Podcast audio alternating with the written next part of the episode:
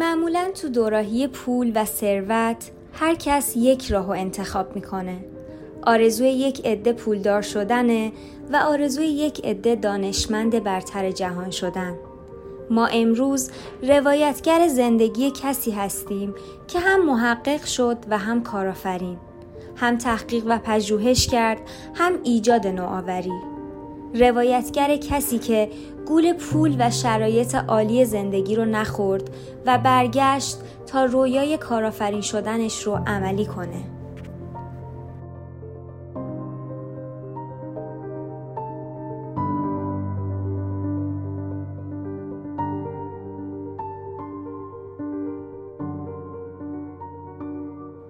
سلام این قسمت بیستم فارماکسته کاری از تیم استواب با اجرای دکتر محمد رضا زرگرزاده مدیرعامل طب مفید نیکان و دکتر محمد مهدی شریفی مدیرعامل استواب مهمان ما در این قسمت دکتر فرید آبدین دورکوشه. دکتر دورکوش فارغ و تحصیل داروسازی از دانشگاه آزاد تهرانه و مدرک دکترای تخصصی داروسازیش رو از دانشگاه لایدن هلند و مدرک business و مدیریتش رو از انیستیتو مدیریت انگلستان گرفته. دکتر دورکوش تقریبا اولین استادیه که دانشگاه آزاد درس خونده ولی الان استاد تمام دانشکده داروسازی دانشگاه علوم پزشکی تهرانه. فرید دورکوش از افرادیه که در زمینه نوآوری پیشروه و به خوبی دانشگاه و نوآوری داخل اون رو با صنعت و business هاش ترکیب کرده و از همین راه به خلق ایده های جدید شهرت داره. به همین دلیل مدیر دفتر ثبت اختراعات و ابداعات دانشگاه علوم پزشکی تهران هم هستش. او همچنین با مجله های علمی مختلف از جمله Nanomedicine Research Journal و Drug Delivery Letters کلی همکاری ریز و درشت داشته. به این رزومه پربار باید ریاست هیئت مدیریه شرکت دانش بنیان رستا جندارو و بنیانگذاری چندین شرکت دانش بنیان دیگه رو هم اضافه کرد.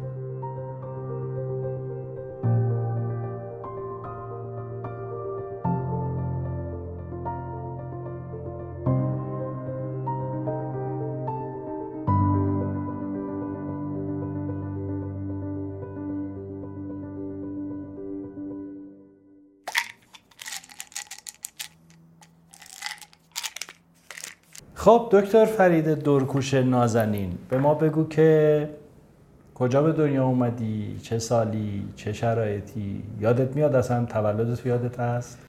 بله والا من که در تهران به دنیا اومدم فکر نمی کنم که تولدم یادم باشه ولی در همین محله فاطمی نزدیک اینجایی که در خدمت شما هستیم بنده به دنیا اومدم در 15 خرداد 1349 یعنی روز قیام خونین. البته هفت سال بعد از انتظار فرج از نیمه خرداد کشید بله. در واقع بنده متولد 15 خرداد هست. پدر مادر تو چه شغلی بودن؟ تو چه وضعیت خانوادگی بودین؟ پدر بنده در واقع در بانک مرکزی کار می‌کردن که البته ایشون 16 سال فوت کردن. مادر بنده هم خاندار بودن و هنوز در قید حیات هستن و پابوس ایشون هستیم. خدا انشالله حفظشون کنه. ببین دکتر این سوالی که کردم شاید ناظر به این قصه است. دکتر دورکوشی که هم در دانشگاه هم در صنعت درخشیده و موفق بوده. آیا از یه خانواده خیلی متمول و بی دقدقه آمده که تونسته موفق شه؟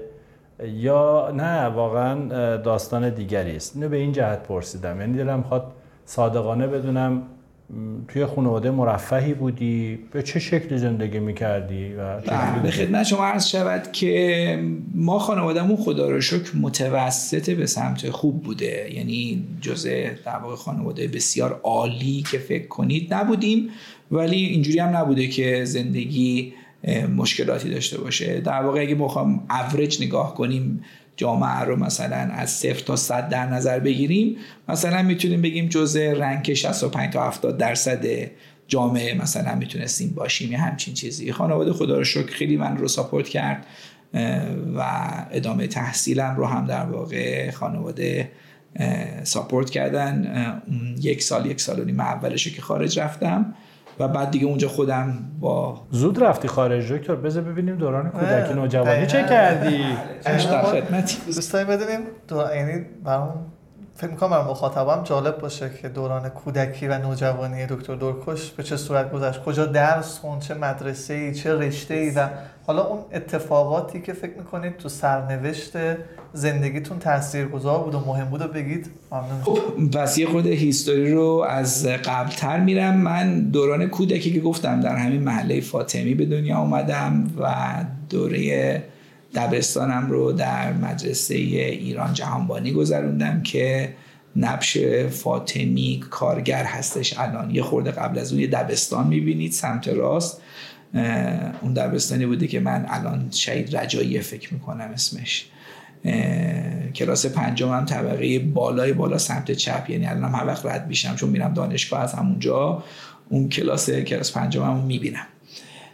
بعد از اون دوره راهنمایی رفتم مدرسه مفید. خب مدرسه مفید از اون مدرسه بسیار با ریشه مذهبی بود و ما یه پای مذهبی بسیار محکمی رو اونجا زیر ساختمون ساخته شده بود. و سه سال دوره راهنمایی رو در مفید بودم که مفید در واقع دو تا شعبه داشت. یکی شعبهش در انقلاب بود میدون انقلاب. که دوره راهنماییش بود ما اونجا می‌رفتیم یه شعبهش هم زنجان بود دوره دبیرستان که ما اونجا نرفتیم. در واقع بنده دوره راهنمایی رو که تموم کردم برای دوره دبیرستان رفتم مدرسه هشرودی. هشرودی هم تو خیابون طالقانی بود باز نزدیک بود به ما. دوره چهار سال داره دبیرستان رو در مدرسه هشتادی گذروندم. از 15 سالگیم در واقع شروع کردم به آموزش زبان انگلیسی در مؤسسه سیمین. اون هم در بلوار کشاورز باز نزدیک بود به محلی که ما زندگی می‌کردیم. همین مسیر رو تقریبا پیاده می‌رفتم و میآمدم. مسیر در واقع ماشین و تاکسی و اینا. برای تدریس می‌رفتی آموزش خدمتتون عرض شود که بین 15 سالگی تا 20 سالگی در مؤسسه سیمین من رفتم درس خوندم. یعنی زبان انگلیسی رو یاد گرفتم. 20 سالگی که در واقع وسط داروسازیم بود دیگه. چون 18 سالگی وارد کنکور شدیم. اونجا معلم شدم. یعنی تیچر ترینینگ کورس تی رو گذروندم. و 20 سالگی معلم زبان انگلیسی شده بود. با چه انگیزه 15 سالگی رفتی زبان؟ حقیقتا برنامه من واقعا این بود که برم برای ادامه تحصیل خارج از کشور. داریم نزدیک میشیم مهدی. ببینی. یواش برنامه برنامه ریزی شده بود برم برای خارج از کشور. خب قاعدتا مهمترین زبانی که شما باید یاد بگیری انگلیسی. البته امروز بچه ها میرن زبانی مثل فرانسه اسپانیایی یا آلمانی هم یاد می‌گیرن. ولی خب من چون فعلا که معلوم نبود کجا می‌خوام برم گفتم زبان انگلیسی خوب باشه و حالا راجع این بعدا براتون باز توضیحات بیشتری خواهم داد. قبل از دانشگاه یعنی شما هیچ ارتباطی با داروسازی و اینکه اطرافیان داروسازی بخونن و اینا هیچی نداشتید خب حقیقت مسئله ورود من به داروسازی رو براتون توضیح بدم. اصلا خواستم دندان پزشک بشم. و خیلی دوست داشتم که در واقع اینجوری بهتون بگم. science رو همیشه علم رو با business و پول همیشه قاطی می‌دیدم. اون زمان به ما می‌گفتن که پزشکا کلاس دارن دندان پزشکا پول در میارن داروسازا هم درس می‌خونن. چون ما داروسازا باید تا سال ششم درس میخوندیم دیگه. من کنکورم سال 67 بود. سال 67 هم سال بمباران بود در تهران. خیلی سال سختی بود. و ما در زیر بمباران تهران داشتیم درس میخوندیم من جایی نرفتم. یعنی خیلی از دوستان ها همسایه ها آشنان معمولا از تهران خارج شدن. ولی ما تو تهران بودیم و هر یکی دو روز در میون یه بمبی تهران یه جایی میتره دو ما هم داشتیم درسمون رو میخوندیم. نزدیک های در واقع بحث کنکور و امتحاناش که شد ما یه خورده اینکه حتما سعی کنیم بالاخره یه رشته رو بزنیم قبول بشیم. اونجا هم رنکینگ اینجوری بود که اول پزشکی بود بعد دندان پزشکی بعد داروسازی. بعد پدر بنده و برادرم گفتن حالا زیادم ریس نکنیم تو رشته بالاتر. بیا حالا داروسازی رو اول انتخاب بکن که خیالمون راحت تر باشه انتخاب یعنی قطعا قبول میشی مشکلی ایجاد نمیشه. ما این کارو کردیم ولی وقتی که امتحان کنکور دادم این نمرم خوب شده بود که پزشکی هم قبول می‌شدم. یعنی دندان خیلی افسوس خوردم که چرا دندان پزشکی نزدم و دندان پزشک نشدم. یعنی شاید ترم اول داروسازی خیلی ناراحت بودم. فکر می‌کنم باید دندان پزشک بشم. الان چی؟ الان به قطع صد درصدی اینجوری بهتون بگم. اگر برگردم دوباره زندگی کنم همین کارو می‌کنم. یعنی به هیچ عنوان دندان پزشکی رو نمی من آدمی نبودم که وایسم بالا سر دهن مردم یه 6 7 ساعت کار کنم که پول درم خدا شاید منو دوست داشته و کمک کرده به این سمت چقدر خوب. خب دانشگاه تهران رو انتخاب کردید و رفتین داروسازی رو شروع کردین. اما اینجوری که میگین ظاهرا هنوز در دانشگاه تهران هم هوای رفتن به خارج از کشور احتمالا بعد از تحصیل رو داشتین خب اولا اینجا خدمتتون هست کنم که من دانشگاه آزاد تهران رفتم درس خوندم. فراموش نشه و اولین دانشگاه آزادی هم هستم که استاد دانشگاه تهران شدم. حقیقتا بازی داستان جالبتر بهتون بگم چون تو بحث کنکور ما یه مقدار ریسک خیلی بالا بود تو سال بمبارون. به ما می‌گفتن که دانشگاه آزاد شد. بیخودیه. اصلا کسی دانشگاه آزاد نمیره ما ورودی سوم دانشگاه بودیم. سال دانشگاه آزاد سال 65 تاسیس شده بود. ما 67 بودیم. اصلا این دانشگاه به درد نمی‌خوره. کسی نره. ما بالاخره گفتیم نه بذار بریم. وقتی که رفتیم جالبش بود تمام اساتید ما دانشگاه تهران بودن. آقای دکتر خلج آقای دکتر رفیع ترین خانم تاجرزاده. اصلا تقریبا اساتید دانشگاه تهران کپی پیش های دکتر قنبر خدا رحمتشون کنه شیمیایی درس می‌دادن. همه اساتید های دکتر دهپور که هنوز عقیده حیات هستن خدا نگهشون داره. همه اساتید دانشگاه تهران می اومدن به ما درس می‌دادن و کیفیت درس واقعا مثل هم بود. یعنی هیچ فرقی نمی‌کرد ولی ما امکانات خیلی ضعیف داشتیم. یعنی ما آزمایشگاه نداشتیم.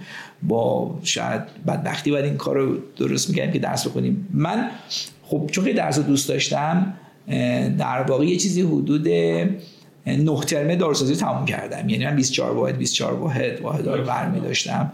معدلم همیشه الف بود. نه ترمه درس تموم شد. ولی درسم که تموم شد یعنی از دوستان دیگه یه سال و خورده افتادم جلو. تزم آقای تو رفیع تهرانی بود و ایشون منو سه ترم نگه داشت بدون در واقع هیچ واحدی. عملا با بقیه دانشجویان هم کلاسیم فارغ و تحصیل شدم. یعنی زمانی که سیف کرده بودم صرف تز و کار تحقیقاتی شدم. ما خب یه بنیه خوبی رو برای خودم ساختم. یعنی تو اون برهی که کسی مقاله نمی نوشت برای تزش من تزم رو به مقاله تبدیل کردم. چون هدفم این بود که برم خارج از کشور برای دوره پی اچ دی خب کار تحقیقاتیمو خیلی بوده یک سال خورده بدون واحد داشتم تحقیق می‌کردم مقالمو نوشتم.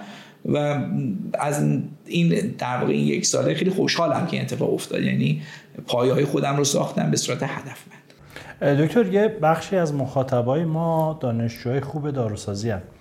چون به پایان نامه اشاره کردی بعد نیست اینو بدونیم. انتخاب پایان رو خودتون انجام دادین اتفاقی شد. رفتین گفتین کی پایان نامه داره؟ عنوان داره به من بده. چیکار کردی اصلا؟ من در سن 19 سالگی یعنی ترم سه داروسازی یعنی دو ترم اولی که خوندیم. یه سری به داروخانه ها زدم و برم ببینم هواش چجوری دیدم. هوا هوای علمی نیست متاسفانه. منم چون خیلی بالاخره عاشق کار علمی و scientific بودم از دقیقا 19 سالگی باید به جدیت بهتون بگم فکر می‌کردم که من باید برم به سمت صنعت و ایجاد کارخونه و یعنی دیدگاه صنعتی داشتم. خب به طبع اون باید focus می‌کردم دیگه. یعنی دوره تحصیل عمومیم رو وقتشان درس میخوندم گفتم خب من یه می‌خوام برم صنعت دیگه قاعدتا باید تزم هم تز صنعتی باشه. نمی‌تونم برم فارماکولوژی فارماکوگنوزی درس clinical وابسته به در واقع داروخانه ای رو انتخاب کنم بعد واسه صنعت. خب بر این اساس اومدم در واقع داروسازی صنعتی رو انتخاب کردم برای تزم هدفمند و موضوع رو هم تزریقی انتخاب کردم. یعنی موضوع تز من ساخت و مثل آمپول کوتریموکسازول و متوسط پایداری اون بود که البته این فرمول الان همون فرمولی است که شرکت کاسپیان که در گذشته گسترش و سرمایه گذاری داروی ایران بود در واقع تولید می‌کرده و الان نمی‌دونم باز هنوز تو بازار هست یا نه ولی اون محصول تز عمومی هم در واقع به بازار رسید در همون مقطع خودش. علیرغم اینکه من کار در واقع scientific و ایجاد یک مقاله هم ازش داشتم ولی منتج به یک پروژه صنعتی هم شد. دکتر من یه موردی بپرسم. دوست دارم یعنی این مشخص بشه حداقل برای خودم. اینکه چی شد؟ اصلا شما به فکر رفتن افتادید؟ یعنی خانواده بهتون توصیه کرد. اصلا نگفتید اینم بگید جالب که تو خانوادهتون چند نفر بودید؟ برادر بزرگتر خواهر؟ اینا گفتن که ببینید اون افراد رو شما تاثیر گذاشتن یا خودتون. و سوال بعدی اینکه چی شد؟ همون 19 سالگی شما سنت رو انتخاب کردید یعنی اینا کسی راهنماییتون کرد یا می‌رفتید تشخیص خودتون بود. ببین اولا ما سه تا یعنی یه برادر بزرگتر یه خواهر بزرگتر و من بچه آخر خانواده بودم. نکته قشنگی هم گفتید. برادر من PhD ایشون تشریف بردن امریکا دانشگاه U و PhD در واقع urban economy اقتصاد شهری رو گرفتن. ایشون در واقع استاد دانشگاه شهید بهشتی بودن که بازنشسته شدن الان چون از من خیلی بزرگتر هستن و در واقع سه نفر اول PhD اقتصاد شهری در کشور هستن. خب این motivation خیلی زیادی بود که شما برادر بزرگتر رفته برای دوره PhD خب قاعدتا شما احساس می‌کنی که در واقع باید در همون راستا قدم برداری. خب این اولین motivation بنده بود که حتما باید برم برای دوره PhD و برای این موضوع باید تلاش بکنم. اما 19 سالگی واقعا خودم بودم. یعنی میم رفتم داروخانه شهری رفتم داروخانه بیمارستانی رفتم جای متفاوت رفتم می‌دیدم کار scientific اونجوری که من انتظار دارم توش انجام نمیشه. یعنی کارخونه هم رفتید نه.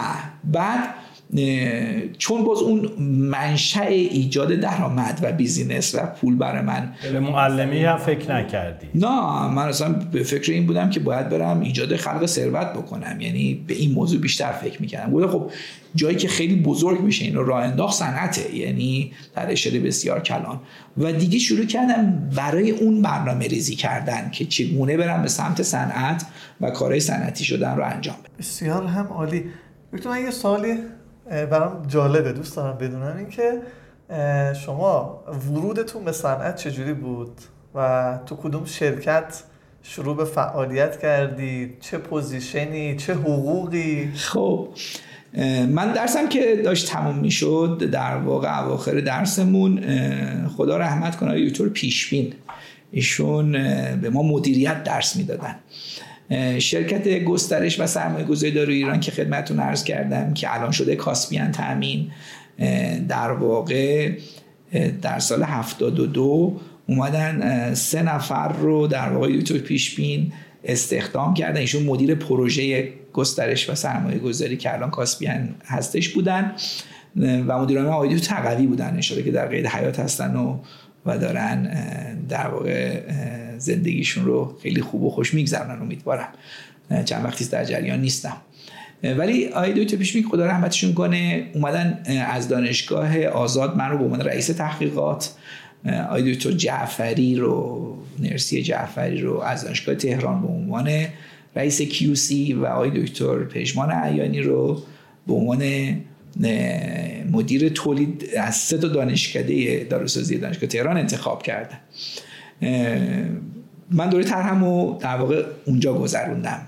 ما تعریفش می‌کنم طرح الزام. یعنی باید می‌رفتیم تو اون برهه. الان دانشجو طرح و سربازیشون با هم مخلوط شده. زمان ما جدا بود. ما یه سال بعد طرح می‌رفتیم. خب من وارد صنعت شدم. خاطرمه در از یک سالی که من اونجا یه خود بیشتر شد 15 ماهی که اونجا بودم سی تا پروانه برای شرکت گسترش ما گرفتیم. خیلی دوره جالبی بود. یعنی با اینکه شما کاملا جوون بودی و پر از انرژی نیاز به تجربه داشتی و این تجربه خیلی خوبی بود برای ما که وارد این بحث حالا این پروانه که خدمت رو عرض می‌کنم چون زمان قدیم DMFA در اشل 50 صفحه بود. الان شده هزار صفحه ای یعنی شما برای وزارت خونه سازمان غذا دارو یه اف 50 صفحه‌ای آماده می‌کردی می‌دادی و ثبت انجام می‌گرفت برای خیلی سریع می‌تونستیم کار رو انجام بدیم. خب اونجا جذب صنعت شدم و خیلی برام جالب بود چون بحث آرندی و اینا رو در واقع پیگیرش بودم. ولی چون می‌خواستم من برم خارج خب قاعدتا باید بلافاصله بعد از دوره طرح هم می‌رفتم سربازی. و دو سال دوره سربازیم رو قاعدتا باید میگذروندم. که اونم باز شاید داستانش جالب باشه. حالا اگر لازم می‌بینید براتون توضیح بدم همینجا توضیح بدم.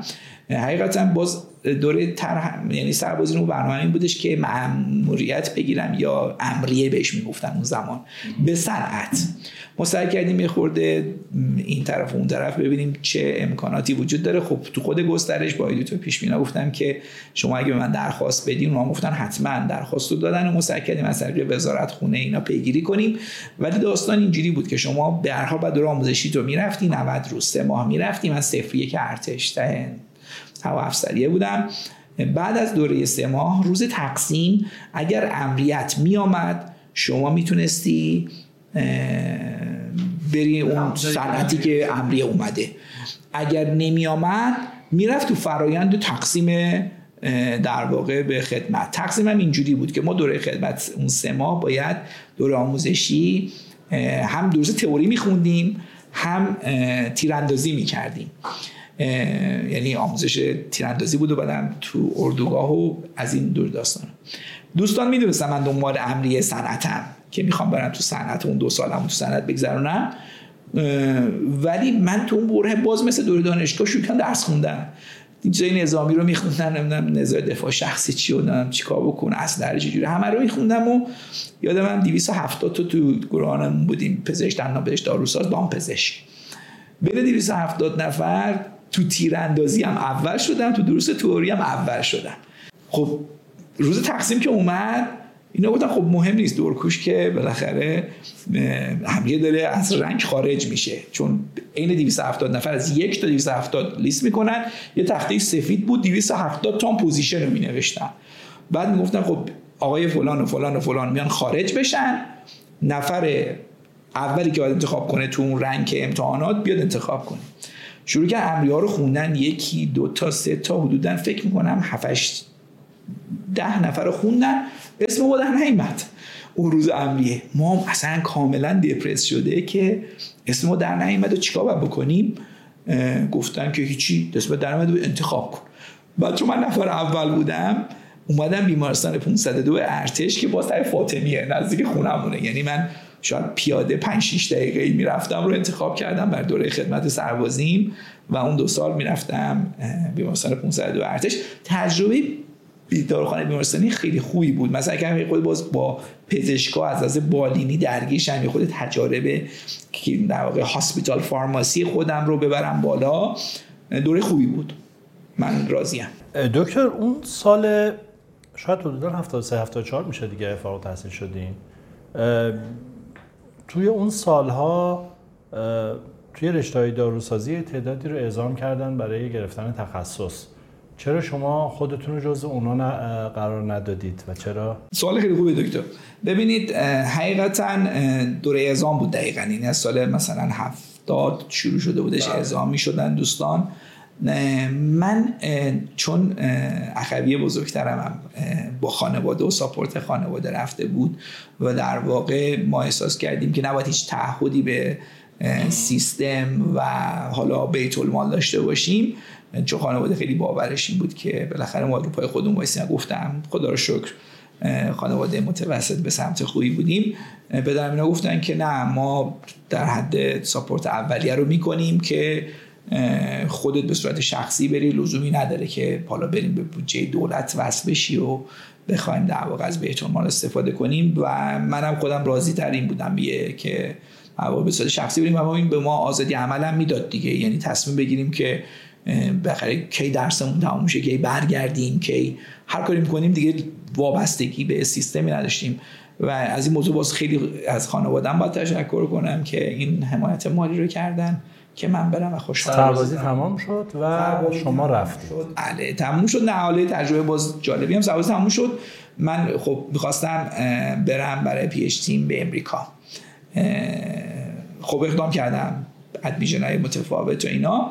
آقای دکتر رفیعی به من یه پیشنهادی داد. گفتش که تو بیا برو با یک استاد top که من بهت معرفی می‌کنم پروفسور یونگینگر که ایشون در اون زمان رئیس FIP بود. و تخصص پروفسور یونگینگر هم pharmaceutics بود یعنی همین داروسازی صنعتی بود. من بهت توصیه می‌کنم برو پیش ایشون اگه شما رو قبول بکنه. گفتم که استاد باش و ایشون آقای پروفسور یونگینگر آلمانی اصلا ولی رئیس دپارتمان pharmacy دانشگاه لیدن هلند بودن. خلاص ما apply کردیم ایشون هم ما رو پذیرفت و به ما admission داد. من در واقع خب رفتم تو بحث کارهای ویزا که یه 6 7 ماهی طول کشید. بین دوره سربازیم که تموم شده بود و در واقع می‌خواستم برم برای دوره تخصصم یه 6 7 ماهی شرکت فرود آرشی بهداشتی لاله اکباتان تو شهر صنعتی کاوه ساوه نیاز به مدیر تولید داشت.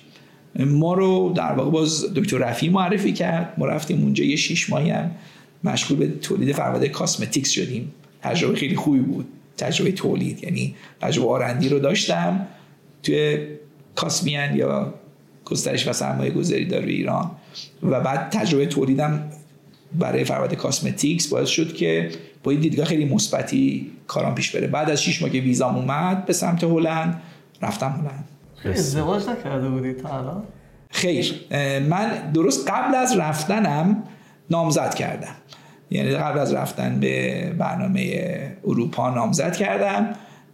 و خب به همسرم گفتم که شما باید صبر کنی من برم چون هلند بر اولین بار داشتیم می‌رفتیم و گفتیم بریم ببینیم مثلا شرایط چیه چگونه میشه بالاخره ایجاد یک بحث اسکان و بالاخره اینا رو آدم مجرد میره.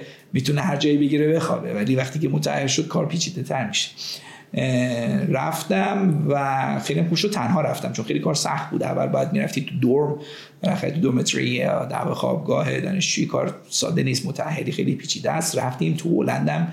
مسکن بسیار به شدت کم بود برای دانشجویان که بیشتر.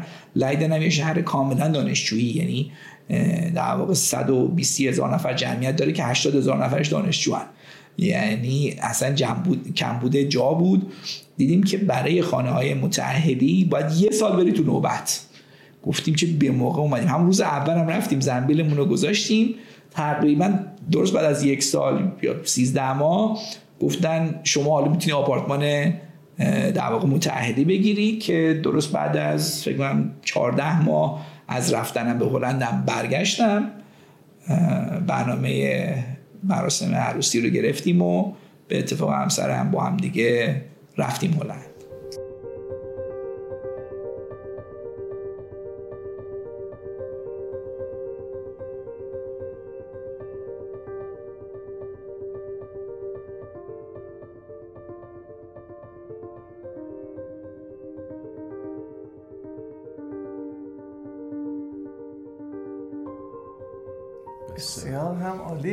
چی خوندین اونجا دکتر؟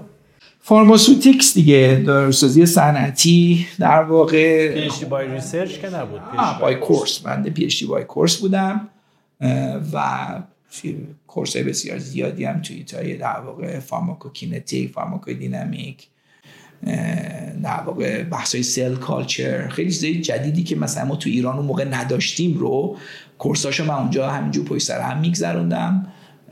در کنار کار پروژه تحقیقاتی و پروژه تحقیقاتی من اومدم خب تو دوره عمومی اومده بودم روی تزریقی کار کرده بودم. گفتم خب من تجربه تزریقیم کافی شد.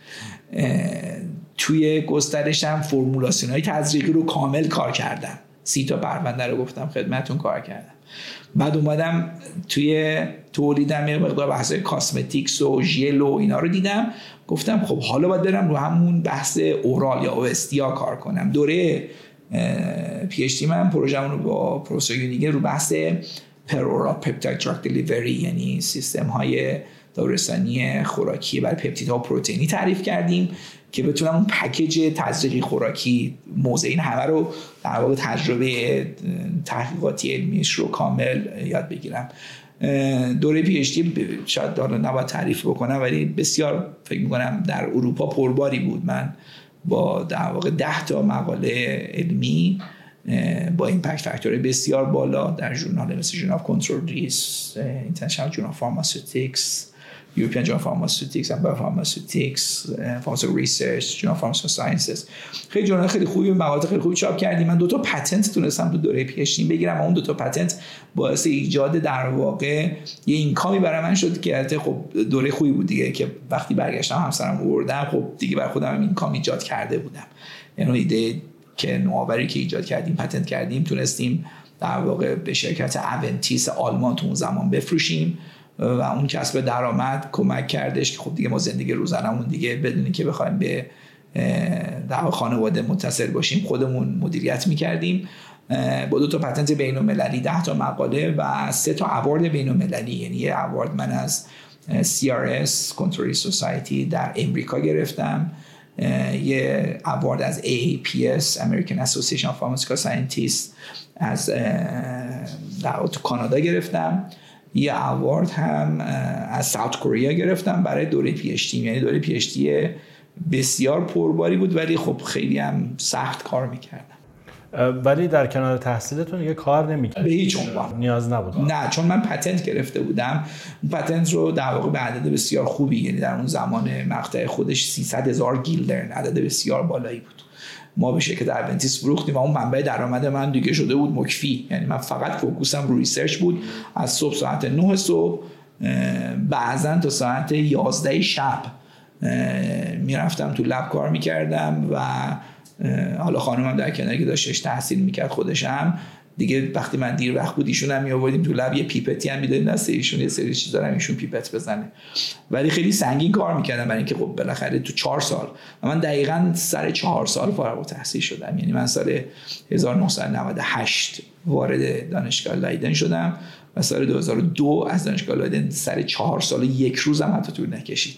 خارج شدم با تمام این آتکامایی که خدمتتون عرض کردم و دیگه استقلال مالی هم ایجاد شده بود و و نه لازمی نداشت که من کار متفرقه انجام بعد برگشت ایران یا خیر. خب من قبل از رفتنم چون برادر بزرگتر بنده ایشون رفتن پنج سال پیششون رو گرفتن تو امریکا و برگشتن ایران. استاد شهید بهشی شده بودن. خب باز من چون الگو همون جوری بود گفتم خب منم میام پیشتیمو می‌گیرم و برمیگردم ایران. خب بعد از اون من درسم که تموم شد تو شرکت اورگانون استخدام شدن. تجربه سنتی در اورگانون شرکت بزرگه بالاخره داروسازی در دنیا گفتم باید برم اینو ترای کنم. گفتم ولی دو سال میرم برای این کار اینو ترای کنم. این دو سال رفتن باعث شد که خب من اونجا تحولاتی ایجاد کردم. یکی دو تا پتنت گرفتم. یه شرکت دیگه به نام سینتون من رو به اون هد آرندیش انتخاب کرد. یه چهار پنج سال هم مجبوریم بیایم اونجا دیگه این موضوع به ده یازده سال موندگاری ما در هلند سرانجامید که خیلی جالبم بود که دوستانم فامیل می‌گفتن دیگه فرید به ایران بر نخواهد گشت. گفتم من به شما گارانتی می‌کنم که من به این مملکت وابستم و چون باور خانواده و بالاخره اون دعوروش و تربیتی هم که ما رو داشتیم به ما در واقع اینجوری شده بود که برگرد به کشورت و خدمت کن. بودم من حتما برمیگردم.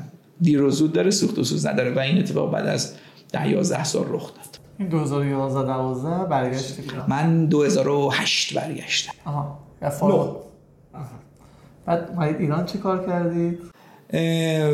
برگشت من به ایران. خب مصادف شد با ورود من هم به دانشگاه و هم در واقع شروع شرکت داروسازی روناک و در واقع هر دو تا پا رو داشتم. یه پام توی دانشگاه بود برای کار scientific که خب خیلی دوست داشتم. چیزای جدید و up to date رو به دانشجویان در واقع تدریس می‌کردیم.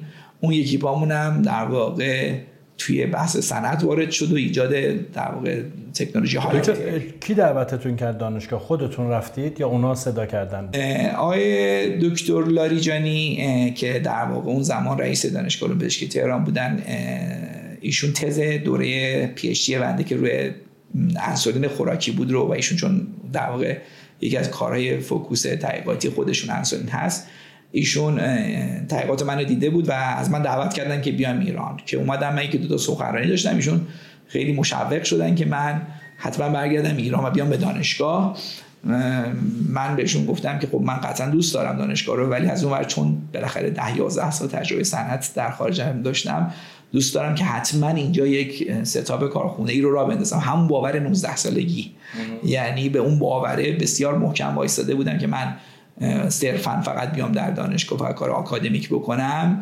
خیر من باید حتما یکی از اهداف زندگیم و شاید وظایف خودم می‌دونستم. که من باید حتما بیام یه سیستم نوین های داروسازی رو راه بندازیم که اولین خطوط در واقع بزرگ لیوفیلیزه کشور رو ما در روناک در ایران راه انداختیم. خدا رو شکر خب کاری بود که من تخصصش تو هلند چون بحث پپتیدا و پروتئین شما نیاز به فرآیند lyophilization داشتی تجربه خیلی خوبی داشتم اونجا.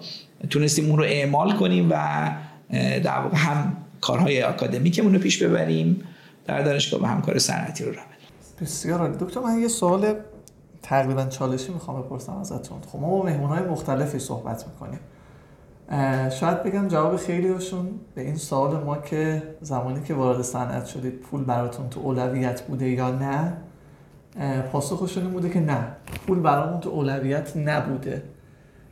از توضیحات شما من اینجوری متوجه شدم که براتون پول تو اولویت بوده.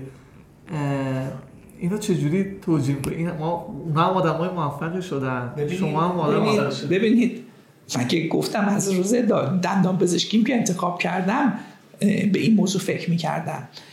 به نظر من نمی‌دونم حالا دوستان نظرشون چی بوده. اصلا اگر کسی بگه پول اولویت من در انتخاب این موضوع نبوده. شاید در نوع انتخاب یه مقدار من شک کنم. ببینید هدفتون پول نباید باشه. هدفتون خدمته. این تجربه رو باز من توی هلند یاد گرفتم. وقتی در واقع شعار یا در واقع میژن ویژن یه شرکت هایی رو میادن تعریف بکنن تو اورگانون خیلی یادم جالب بود که اومده سرمایه گذاری کرده که یک در واقع ترمی به عنوان یک موتو یا شعار شرکت انتخاب کنن چون تو صنایع بالاخره شما یه بنگاه اقتصادی هستی میگی من باید فکر کنم که ایجاد پول و درآمد بکنم دیگه. اما نکته جالبش این بودش که اونجا اومده بودن این موتوشون رو گذاشته بودن health continuity تداوم سلامت. یعنی ما دوست داریم همه مردم سالم باشن. و زندگیشون خوب بگذره ولی که بیمارم شدن خب نیاز به دارو دارن دیگه. باید ببینیم با اقتصادی سر بزنن و داروشون رو بخرن.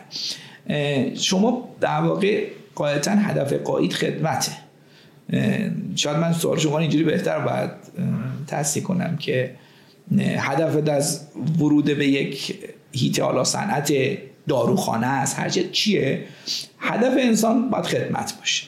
ولی اگر بیای بگی که من دنبال پول نبودم و این موضوع رو انکار بکنی قاعدتا من فکر می‌کنم داری به اون ماهیت تفکر خودت که در واقع ایجاد خلق ثروت در یک جامعه است می‌بری زیر سوال. چون بالاخره ما اومدیم که ایجاد خلق ثروت بکنیم میگه برای جامعه. ولی قاعدتا هدف ما پول نیست. من یادم هست اگر اشتباه نکنم اولین ایامی که با دکتر دورکوش آشنا شدم جایی صحبت کرد و بحث این بود که دانشمندی که ثروتمند نشه دانشش به درد نمی‌خوره.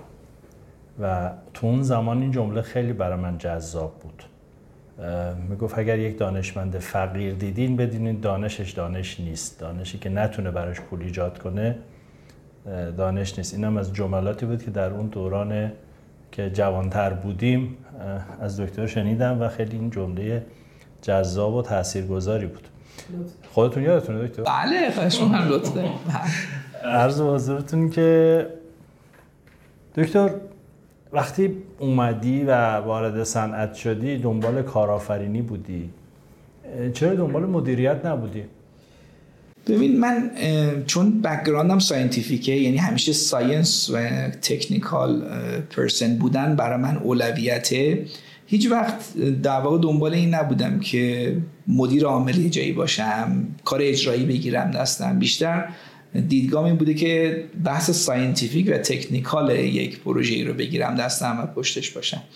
برای همین تا الان که در خدمتونم هستم عملا کار اجرایی صنعتی رو به دستم نگرفتم. ولی در واقع از پشت دارم به صورت یک background کارا رو support می‌کنم یعنی در واقع از technical از لحاظ علمی از لحاظ R&D از لحاظ quality control همه چیز درگیر بحث رسوندن یک پروژه از A to Z به محصول را به جدیت پیگیری می‌کنم.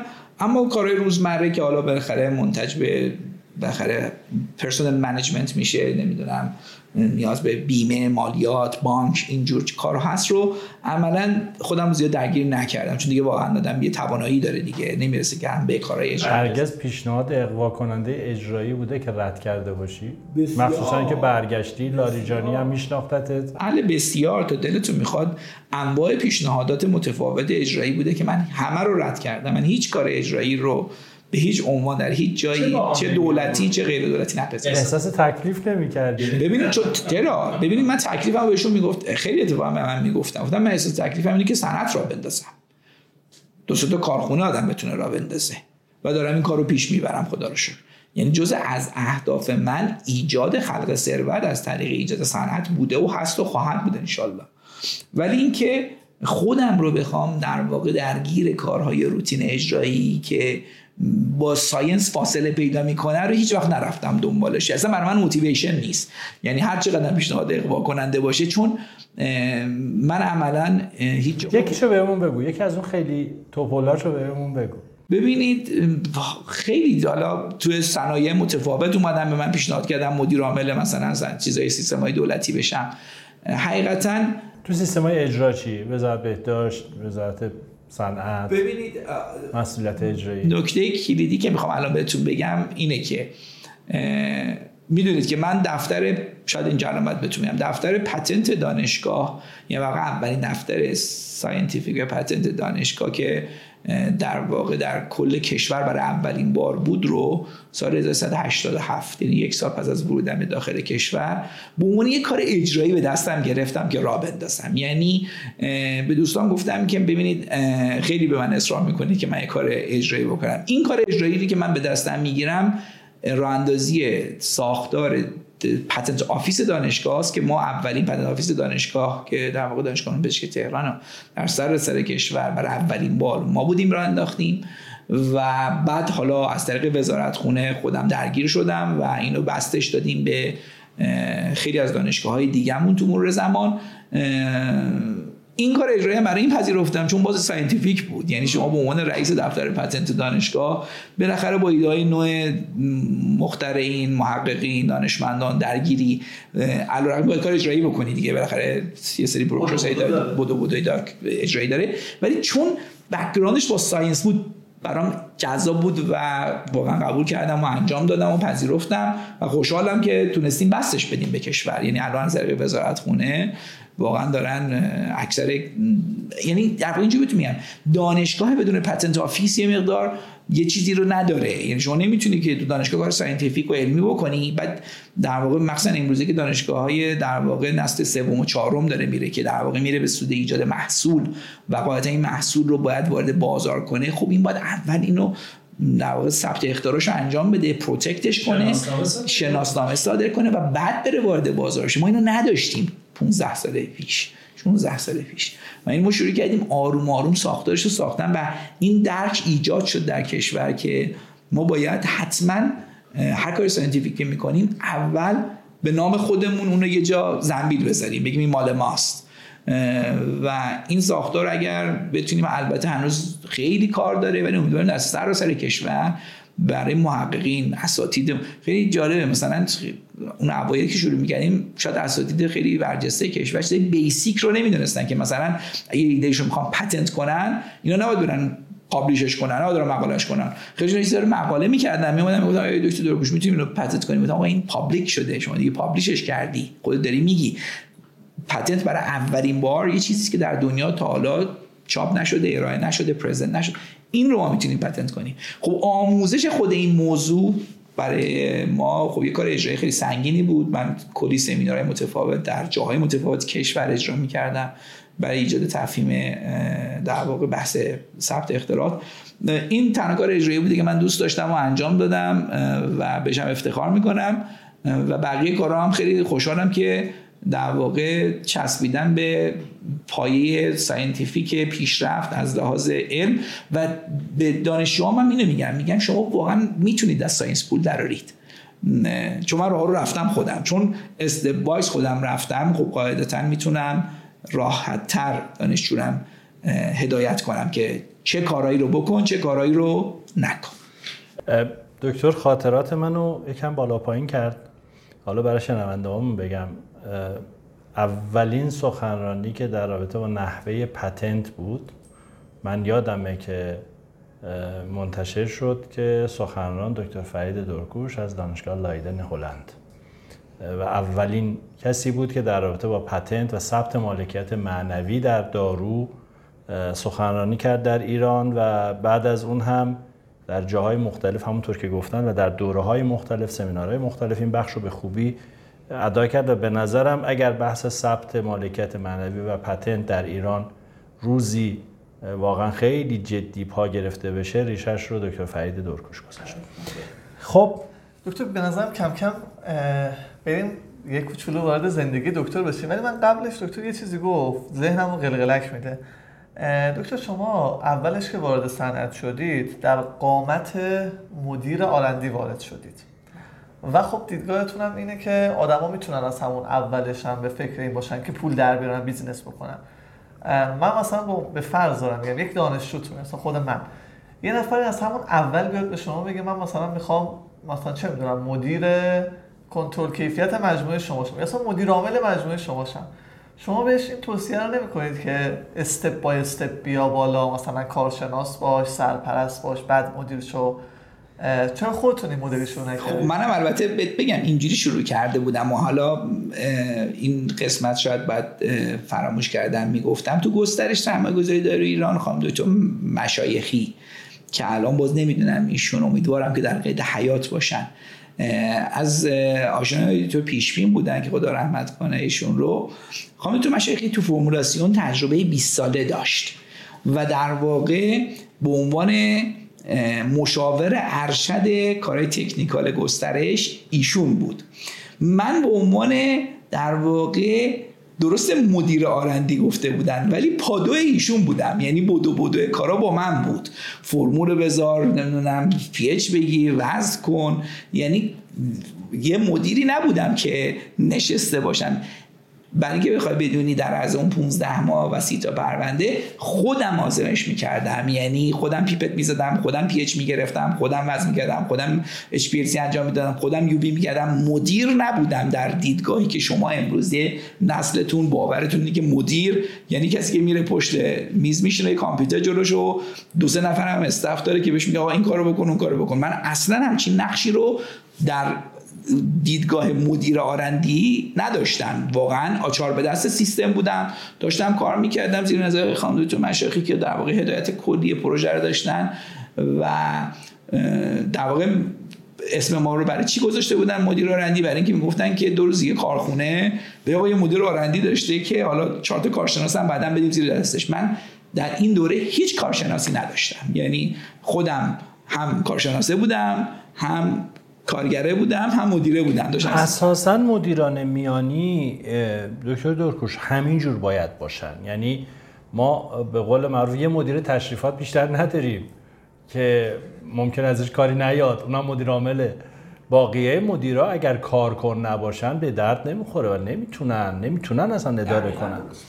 خب دکتر دورکوش عزیزم شما الان می‌بینی که اینایی که ایرانن دارن میرن. خیلی هاشون از نمره اولای کنکور هم می‌پرسی. میگن که ما برنامه داریم بریم. دکتر دورکوش هم برنامه داشته بره از 19 سالگیش. ولی بعدم برنامه داشته بیاد. و الان هم برنامه داشته و مونده و الان سرمایه گذاری کرده میخش رو محکم کرده توی مملکت. به نظرت چرا این اختلاف نگاه از کجا میاد که یه عده نگاهشون اونور مرزه؟ آبدین دورکوش از اونور بلند میشه میاد اینجا و نگاهش اینجاست. سوال خیلی قشنگی رو دکتر جان پرسیدید. ببینید من به تمام دانشجوام که میان پیشم عین فرایندی که خودم تکرار کردم میگم. میگم دوستان برای PhD برید حتما به این مملکت برگردید. بسترها اینجا خیلی زیاده. یعنی شما به راحتی امکان رشد دارید. من تو زمانی که در سال که در هلند زندگی می‌کردم خیلی سعی کردم که حتی اونجا ببینم آیا می‌تونم صنعتی رو را بندازم. دیدم کار بسیار سخته. یعنی به این سادگی شما نیم چرا اونجا همه چیز develop شده همه چیز سر جاشه. یعنی شما بخوای یه business ی رو را بندازی کار کار ساده ای نیست. اما اینجا هنوز خیلی جای رشد داره. یعنی این نسل جوون که ما در واقع داریم کسانی هستن که باید انرژیشون رو صرف کنن و بیان و این تکنولوژی رو راه اندازی بکنن در داخل کشورمون. توصیه خیلی واضحه. من پس همیشه همین بوده که دوستان خب برید تجربه علمی به شما اینجا عمومی می‌تونه گذرنی تز گذرنی یه سری تجاربی رو اینجا دارید. خیلی هم خوب و عالی. ولی وقتی میرید اونجا یه سری تجربه دیگه ای رو تو پی تون در خارج از کشور با دستگاه جدید به روز یاد می‌گیرید با یه نگرش جدیدی وارد مملکت میشید و کار می‌کنید. حالا چرا دانشجویان ما متاسفانه فقط به فکر یه طرف رفتن هستن. به خاطر اینکه ما بسترها رو تو ایران اونچنان براشون درست نمی کنیم حالا این بسترها می‌تونه بستر سیاسی اقتصادی اجتماعی همش باشه ها. یعنی فقط یک فاکتور نیست. بالاخره جوان باهوش شده امروزه. میاد بستر اجتماعی فرهنگی اقتصادی سیاسیشو نگاه می‌کنه می‌بینه این براینده به سودشه که بره و بره و بره. اما من در این تریبونم تکرار می‌کنم حرفم رو. دست جوان. توصیه من که برای پیشتی چون تجربه بسیار خوبی پیدا می‌کنید با دیدگاه جنه حتما برید و من ازتون حتما خواهش می‌کنم که برگردید. ما باید برای شما بستر رو آماده بکنیم. دیگه ما هم یه سنی رو گذراندیم که دیگه الان باید فقط بستر سازی بکنیم برای نسل جوان. و حتما هم انجام میدیم در حد توانمون. من سعی کردم که بالاخره تو این دورانی هم که الان 14 15 سال تو ایران باشم این کارو تا جایی که توانم بوده برای بس نسل جوان انجام بدم این بسترسازی رو. و می‌تونید رشد کنید و می‌تونید خوب پول در بیارید. شک نکنید. یعنی شما اگه برید و برگردید با تجربه بهتر با یک لول اقتصادی scientific بالاتری می‌تونید در داخل کشور انقدر خوب رشد کنید و پول بسازید که حد نداره. من برای اینکه در واقع شنوندگان دقت داشته باشن این مثال رو می‌زنم. ما در هند یک میلیارد جمعیت داریم. در ایران حدود 80 میلیون جمعیت داریم. یعنی رابطه تقریبا یک به 19 مثلا یه همچین چیزی. درسته؟ در هند 20 هزار کارخونه داروسازی از شامل از API فینیشت گیاهی حالا کل مجموعه کارخونجات هندی حدود 20 هزار تاست. درسته؟ یعنی ما رابطه به یک به 19 حساب کنیم ما باید یک به 20 هم بگیریم ما باید الان هزار تا کارخونه تو کشورمون داشته باشیم اگه بخوام داریم که ما نداریم. یعنی ما الان فکر کنم مجموعش 500 تاست. یعنی به اندازه 500 تا شرکت دیگه میشه تو داخل کشور وجود داشته باشه دوستان. و شماهید و نسل جوونید یعنی این 500 تای بعدی رو ما انتظار داریم 500 تا کارخونه بعدی رو انتظار داریم که نسل جوونمون بیاد شروع کنه آروم آروم روش سرمایه گذاری کنه. لزومی نداره ما شرکتمون مثلا یه شرکتی داشته باشیم 5000 میلیارد بفروشه یه شرکتمون یه میلیارد. نه می‌تونه این جوونه بیاد بخشی از بازار اون بزرگتره رو بگیره. اونم به جای 5000 تا حالا 4000 تا بفروشه. اتفاق واسش نمیفته ولی اون هزار تا اون, اون آره اون هزار تا می‌تونه و بریم بازارهای صادراتی رو فکر کنیم. همونجوری که دکتر زنگ زد میگن بالاخره بازار صادراتی بازار خیلی خوبی ان نسل جوون ما بستر اینجا براش خیلی خوب می‌تونه برای رشد ایجاد بشه و من واقعا مشوقتونم دکتر دورکوش من چون این موضوع مهمه یه نظری دارم می‌خوام شما این نظر منو واقعا اولویت کنی و بگی غلطه یا درسته و اصلاحش کنی.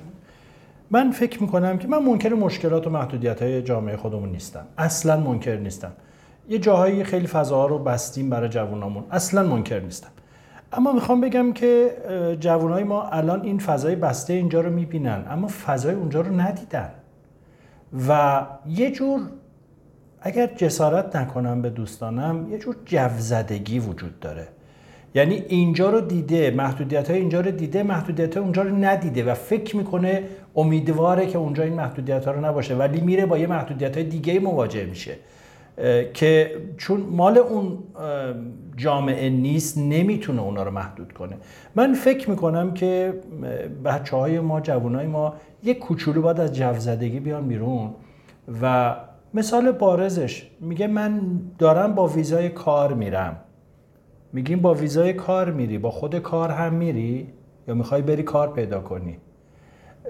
چقدر فکر می‌کنی حرف من درست صد درصد. یعنی انقدر دکتر حرفت رو دقیق گفتی من اونجا زندگی کردم. برای چی میگم؟ برید و برگردید. یک ایرانی باید در ایران زندگی کنه. یعنی تنها جایی که می‌تونه با آرامش زندگی کنه ایرانه. شما اونجا هر کاری هم بکنید در حال خارجی هستی. بشید رئیس بزرگترین ارگانیزیشن اونجا. بالاخره شما خارجی شما مال اونجا نیستی. برای همین خیلی جوانای ما دقیقا تصور حالا شاید بالاخره این سیستم های اینترنتی و شبکه های اجتماعی طوری اون جو براشون ساخته فکر می‌کنه اونجا یه اتفاقات خاصی است. نه اونجا مردم موزلات خودشونو دارن مصائب خودشونو دارن و شما به عنوان یک خارجی که دو صد چندان خواهی داشت. یعنی این فرمایش شما رو اجازه من صد درصد تایید می‌کنم که این جو زدگی باید در واقع یه جوری حل بشه. اما از اون طرف تا نرنم حل نمیشه دیگه. برای همین من خیلی دوست دارم که نسل جوون بره برای دوره پی اچ دیش بالاخره اولا تکنولوژی جدید دیدگاه جدید یاد می‌گیره. بالاخره ایده خیلی خوبی رو می‌تونه برگردونه به داخل مملکت. حتما باید این اتفاق رخ بده براشون. ولی نکته ای که من دارم اینه که فکر نکنید برید اونجا بهترینه و بهترین شرایط رو خواهید داشت و یه زندگی بسیار سوپر ایدالی خواهید داشت. خیر نه اونجا می‌تونه خیلی مسائل زندگی بیشتر باشه. آخه مشکل اینه که دکتر جان میرن بعد می‌بینن که خوش درخشید ولی دولت مستجل بود ولی روشون نمیشه برگردن. آره. و اون خیلی بد. خب نکتهش تو همینه. برای همینم بهشون میگم بگید که می‌خوایم بریم و برگردیم. حالا اگه یه وقتم رفتی برنگشتی لاقل دیدگاه این بوده که می‌خوای برگردی. خیلی مهم.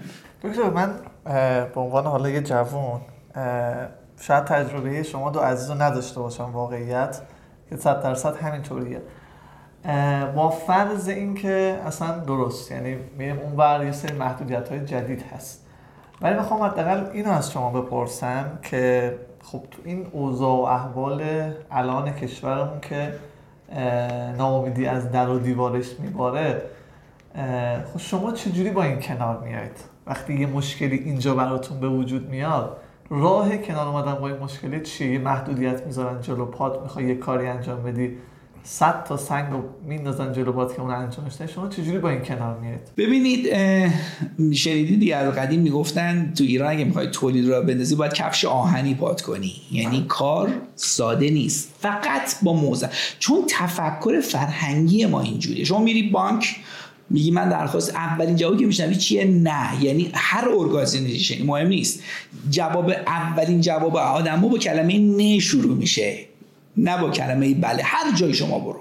شما برو تو سازمان خوده سازمان غذا دارو که تو رو باید بشناسن ولکامت کنن. اول میگن نه نمیشه. یعنی اون کلمه نه اون حرف نه خیلی ما روتین شده برامون. این برای نسل جوون ایجاد در واقع یه نگاتیو پروری یک تفکر منفی شده که خب اینجا همه چیز نمیشه. من مستحصلم.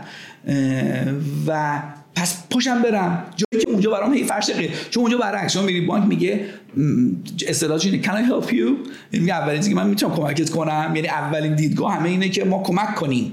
اینجا اینجوری نیست. اینجا شما باید بری و حق تو بگیری. یعنی و, و می‌تونی بگیری. حسنی که ما اینجا داریم که تو خارج نداریم در دقت کنید. اینجا اینه که تو این کشور ایمپاسیبل ما نداریم. یعنی هیچ چیزی نمی‌تونی بگی غیر ممکنه همه چیزی می‌تونی ممکن کنی. حالا راهکارش رو پیدا کنی. کار خیلی سخته. همه چیز کار ساده ای نیست. ولی هیچ ولی شما تو خارج اگه یک وقت کلمه نه یا نو رو که در واقع خارجی میگن بهت گفتن نو امکان نداره شما بتونین کار انجام بدی. دیگه نوه. ولی تو کشور ما این فلکسیبیلیتی هست. خب حالا ناامیدی که تو بچه ها ایجاد شده چون در واقع تمام این مصائب رو می‌بینن و این کفش آهنی رو به سادگی نمی‌تونن بپوشن شاید کار خیلی سخت شده براشون. میگن خب بذار بریم همون جایی که راحت تره دیگه. حالا یه درآمدش هم نمی‌خوایم خیلی سوپر پول دارشیم میریم 4000 دلار 5000 دلار. 5000 یورو می‌گیریم زندگیمون رو میچرخونیم. خدا رو شکر. چرا باید به خودمون فشار بیاریم؟ دوستان باید سختی بکشید که موفق بشیم این نابرد رنج گنج میسر نشود. هیچ کسی اینجوری نه دکتر برای اینکه این بچه ها و دوستای جوان ما نگن که اینا نشستن دلشون خوش شعار میدن یه سوال مشخص بکنم. شما با این محدودیت اینترنت با این تورم اقتصادی با این محدودیت ها با این بی برنامگی ها با این قوانین و قواعد لحظه ای تاثیرگذار رو زندگی اجتماعی با اینا چجوری لبخند می‌زنی؟ دکتر جان ما هم خسته شدیم. فکر نمی کنم کسی خسته نشده باشه. بالاخره شما نمی‌تونی اینترنتت واقعا هندلی باشه. مگه میشه همچین چیزی؟ شما میری خارج میری تو آلمان تو سوار قطار میشی؟ تو قطار اینترنت قطار از سرعت بهترین اینترنت کشورت بالاتره. یعنی چیزی که پابلیکه همه دارن. ببین واقعا موزلی است من واقعا راجع به این موضوع منم حرفی ندارم. با شما نسل جوون با تو یکی هم یه جور فکر می‌کنم. بالاخره دنیایی است که ما نیاز داریم به اینترنت داریم نیاز به ارتباطات داریم و هر چقدر اینو محدود کنیم واقعا سختتر میشه. یعنی این موزل رو ما الان درگیریم. خیلی زاره باید فیلتر شکن استفاده کنیم بعد دوباره فیلتر شکن استفاده نکنیم. واسه اصلا گیر افتادیم. یعنی این موزل رو منم توی کشتی شما هستم.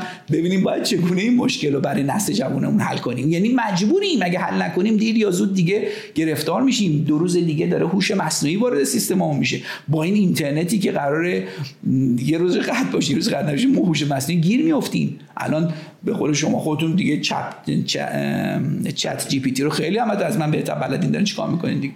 دیگه من به دانشگاه خیلی از از میگم ما دیگه باید متد تدریسمون هم عوض کنیم بیام اون چیزای قدیم رو می‌گفتیم و بگیم خب اینو می‌زنه در میاره دیگه. من برای چی باید همون چیزا رو بگم؟ خب این در می‌زنه در میاره نیست به اینترنت و ارتباطات و شبکه‌های اجتماعی اینا داره و اگر اینها رو نخواد سیستم دولت بهش فکری بکنه قطعا من فکر می‌کنم که نسل جوون که هیچی نسل قدیم هم کم کم افسرده میشن. میان ما بالاخره دنیای امروز به این سمت داره حرکت می‌کنه. دکتر تو شبکه های اجتماعی هستی؟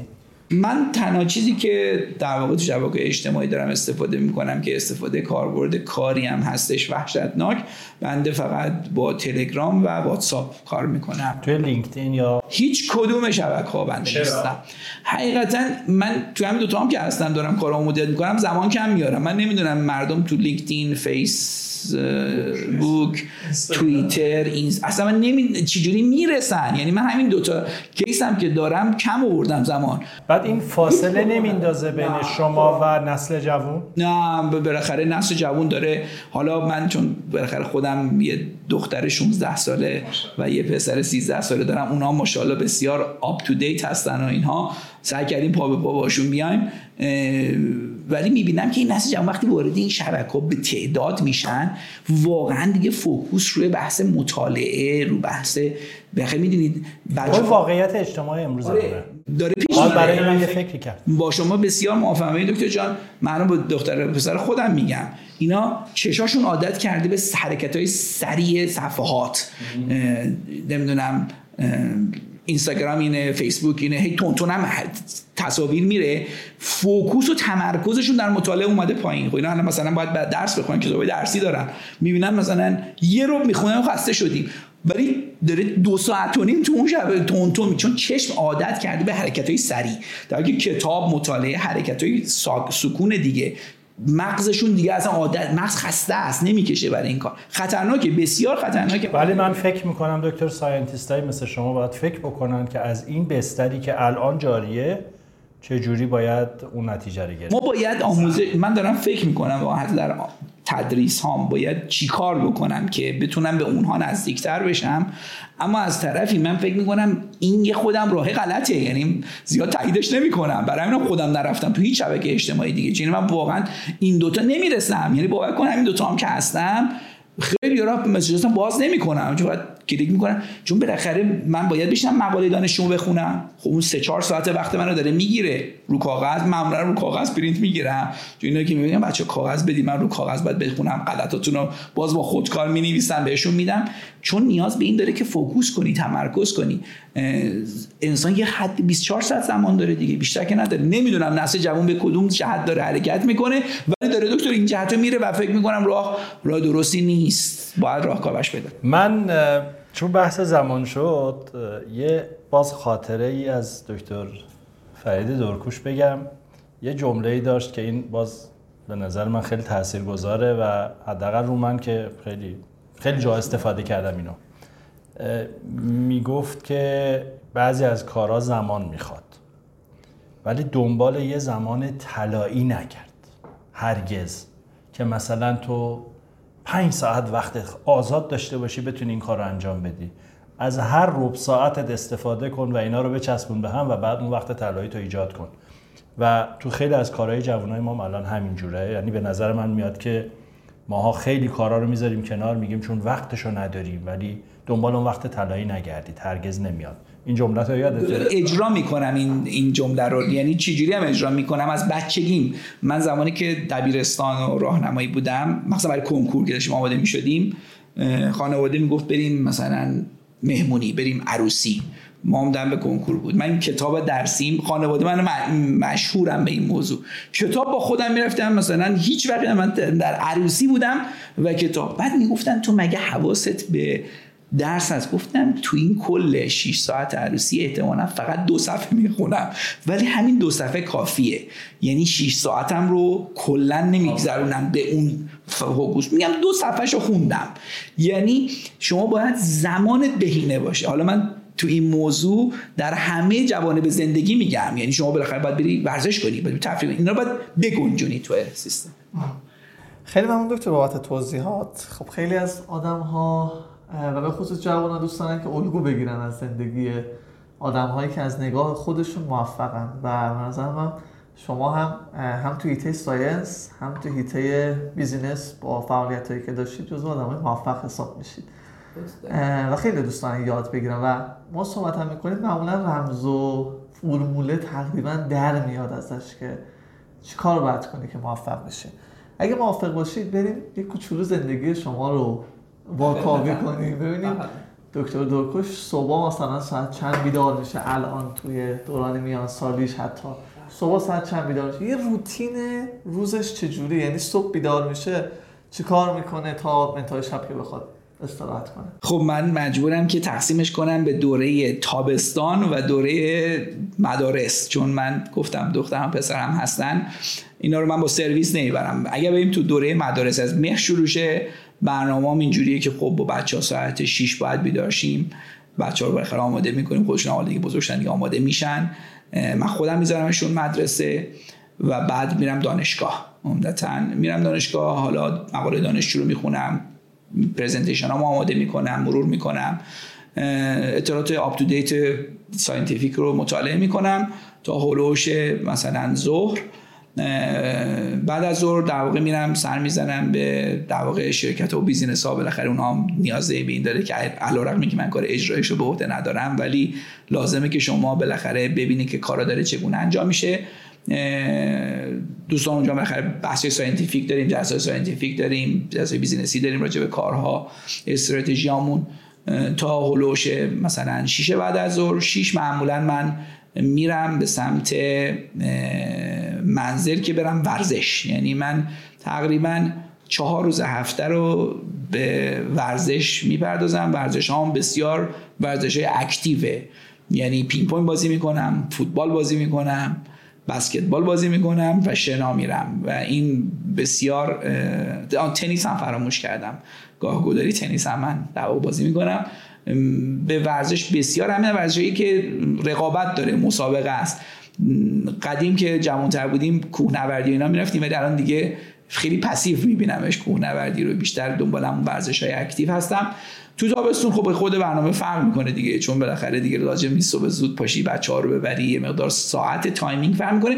اما در package کلی من یه بخشی از روزم رو دارم به بحث‌های scientific هم می‌پردازم یه بخشی از روز رو به بحث‌های business دارم می‌پردازم و یه بخشی از روز رو به بحث‌های fun ورزش و تفریح قطعا دارم می‌پردازم. کتابم می‌خونید؟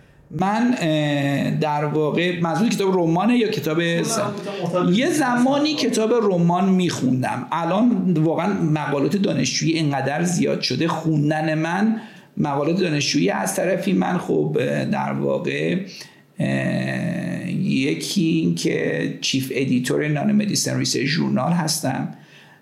یکی این که من regional editor Pharmaceutical Nanotechnology یعنی editor کل خاورمیانه ژورنال Pharmaceutical Nanotechnology هستم و جز editor board Drug Delivery Letters هستم سه چهار تا ژورنالی که بین‌المللی اینها باعث میشه که من عمده مطالعات من میره مطالعات scientific میشه. یعنی دیگه واقعا نمی‌رسم برم کتاب های رمان بخونم. شاید 20 سال پیش این کار رو انجام می‌دادم. الان نه تمام focus من در مطالعات scientific. بسیار فیلم سینما fun در قسمتی از اون سه روز دیگه ای که ورزش نیست داره فیلم نگاه می‌کنیم سریال نگاه می‌کنیم. لازم باشه این سریال چیز پدرخوانده مافیا اینا رو اگه باشه پاش هستن بازی کنن. با نسل جوون بالاخره همه این کار رو هم انجام بسیار. یعنی سفر که تقریبا من به طور متوسط سالی 6 7 بار سفر دارم. حالا عمدت سفرام سفرهای کاری است ولی با خانواده هم یه دو تا سفر بالاخره تفریحی رو در کنار خاره سفرهای بیزینسی خواهیم داشت. دکتر یه دو تا سوال خاص ما داریم. خواهیم بپرسیم اگه یه چوب جادو داشتید می‌تونستید برگردید عقب. حالا هر جای زندگیتون کودکی نوجوانی جوانیتون و یک چیزی رو تغییرش بدید. اون چیز چی می بود؟ غیر از خانومت. آره دارم فکر می‌کنم که خیلی اینو اینو خوب اومدی. کسا جورت نمی کنیم آره بعدا ایشون میشنون داستان میشه. یه چیز رو می‌خواستم تغییر بدم. باور کن همینجوری زندگی می‌کردم. یعنی اینو می‌دونید به جور شما نمیگم. من جدا خیلی کسی دیگه گفتن میگم اگه دوباره من ریست شم بگن فرید بعد از اول زندگی کنی همه بدیا و خوبیا هم همینجوری انجام میدم. ولی اون چیزی که می‌خواستم رخ نده این بود که من زمانی که پدرم فوت کرد خارج از کشور بودم. و این موضوع یک افسوس بسیار بزرگی برای من بود. چون دخترم به دنیا اومد و پدرم هفت روز بعدش فوت کرد. یعنی دخترم رو ندید. اون چوب این قاعد بود که پدرم مثلا در قید حیات می بود و دختر من یعنی بچه من رو حالا بچه هم و هر جفتشون رو می‌دید متاسفانه من دخترم که به دنیا یعنی دوره خیلی بدی برای من رخ داد که دخترم که به دنیا اومد خب خیلی خوشحال بودیم و اینا. بعد البته اینجا ما بهتون نگفتم من علاوه بر PhD pharmaceutics من در موقعی که در صنعت هلند کار می‌کردم علت پیشرفت اونها رو دیدم که یک فرد فقط نمی‌تونه با science خودش قوی بتونه پیش بره تو business. مجبور شدم که دوره یعنی رفتم به دوره business management تو لندن. پروازی از هلند می‌رفتم لندن سه سال درس میخوندم. و مدرک business management هم دارم. می‌دونی که در دانشگاه من تو مدت اقتصادم در واقع مدتی تدریس داشتم و درگیر بودم. اون اتفاق بعدی که میگی چوب بزنن چوب جادو رخ می‌داد چی بود؟ این بود که من فرزن به دنیا اومد. دو روز بعد بعد رفتم انگلیس برای کلاس های درسم. رفتم انگلیس و من خبر دادن که پدرت فوت کرده. حالا از انگلیس باید برمیگشتم هلند. بعد چون بچه نه پاسپورت داشت نه هیچی از هیچ نمی‌تونست کشور گیر می‌کرد. باید مدیریت می‌کردم که پاسپورتش رو براش بگیرم و حالا از اون فشار خانواده که خب به داخل پدرت فوت کرده. ما گفتم من می‌خوام حتما تو خاک سپاری خودم باشم. در از سه روز یک دوره بسیار سنگینی فشار رو من بود و بالاخره مجبور شدم که بیام و این کار انجام بدم. این این, این نمی‌زدم که اون اتفاق رخ ندهد. این یک نکته کلیدی است دکتر اگر که دکتر دورکوش برگرده به 20 سالگیش الان فرید آبدین دورکوش 20 ساله رو داریم به خود 20 سالت چی میگی؟ چه توصیه؟ چه توصیه می‌کنی؟ زندگی خیلی کوتاهه بهش میگم زندگی خیلی کوتاهه بیشتر از این که الان فعالیت کردی بازم فعالیت کن واقعا من میگم 24 ساعت کمه. یعنی آدم کم میاره برای پیشرفت.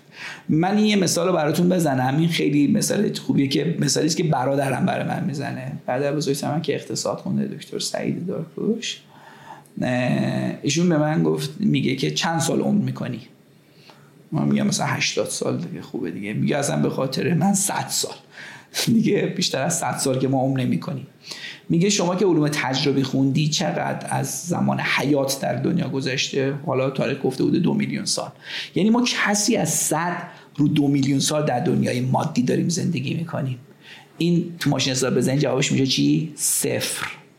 ما صد سالمون رو که فکر می‌کنیم که نمی‌کنیم ما خیلی طولانیه صفر در دنیای مادی برای این دنیای دوره صفر چرا ما بدی می‌کنیم دزدی می‌کنیم دروغ میگیم آدما رو اذیت می‌کنیم. به جاش بیایم خوب باشیم مهربون باشیم احترام بذاریم به بشریت کمک کنیم فعال باشیم. دوره زندگی دوستان خیلی کوتاهه. اگه برگردم 20 سالگیم با یه انرژی دو چندان بیشتر کار زندگی می‌کنم؟ بیشتر business می‌کنم بیشتر fun می‌کنم. یعنی fun رم به هیچ عنوان قطعش نمی‌کنم. فرید جان گفتی می‌خوای تا 80 سالگی زنده باشی. انشالله که 100 ساله بشی 120 ساله بشی. یا آخرین سوال دیگه خسته‌ت نمی کنم تو 80 سالگی فرید درکوش چی باشه خوبه گولت کجاست؟ گول من اینه که بتونم مثلا 7000 نفر آدم رو روزیشون رو ما بدیم. در خدمتشون باشیم براشون بسترسازی بکنیم بیان در صنایع در کارخانجات کار کنیم یکی از ultimate goal های من اینه که 7000 نفر آدم بگی که اینها دارن رزق روزیشون از دست تو این یک achievement عالی است برای من. یعنی من خیلی خوشحال خواهم بود. میگم mission achieved یعنی زندگی رو خیلی خوب انجام دادم. این بزرگترین گل آرزو من این خواهد بود. فکر می‌کنم. علیرغم که خیلی کارهای دیگه داریم می‌کنیم. الان داریم کتاب چاپ می‌کنیم مقاله اینها اون اون کیکه نیست. اون کیکه اینه برای من که تو اون سن بگن آره یه مجموعه بزرگی زیره. دست ما عالی. خیلی ممنون. خیلی متشکرم از وقتی که گذاشتید. مثل همیشه لذت بردم. واقعا لذت بردم. تشکر ویژه می‌کنیم. حالا اگه نکته هست بخواید کامل بکنید که بفرمایید. اگه نکته من فقط به نسل جوانمون اینه که علیرغم تمام معضلاتی که هممون می‌دونیم تو مملکت داریم مشکلاتی است که گریبانگیرش هستیم روز به روز. ناامید نباشید. امیدتون رو اول به خداوند متعال داشته باشین بعدم به خودتون رو پای خودتون وایسین و به لیدرها بچسبید. لیدرها کمکتون می‌کنن. خیلی لیدرهای خوبی داریم تو کشورمون که همه حاضرن دست شما جوون رو بگیرن. یعنی دیگه بالاخره الان کم کم دویدن ها مال شما ما دیگه اونقدر انرژی البته من هنوز با بهتون می‌دونم نه یعنی فکر نکنید. یعنی این نکته رو بهتون بگم. الان من 53 سالمه قاعدتا. ولی فکر می‌کنم 33 سالمه.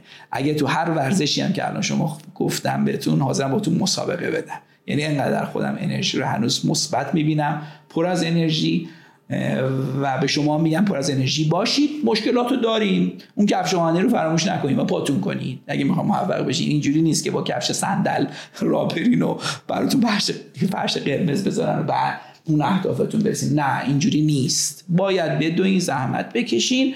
بهرش هم می‌برید. شک نکنید.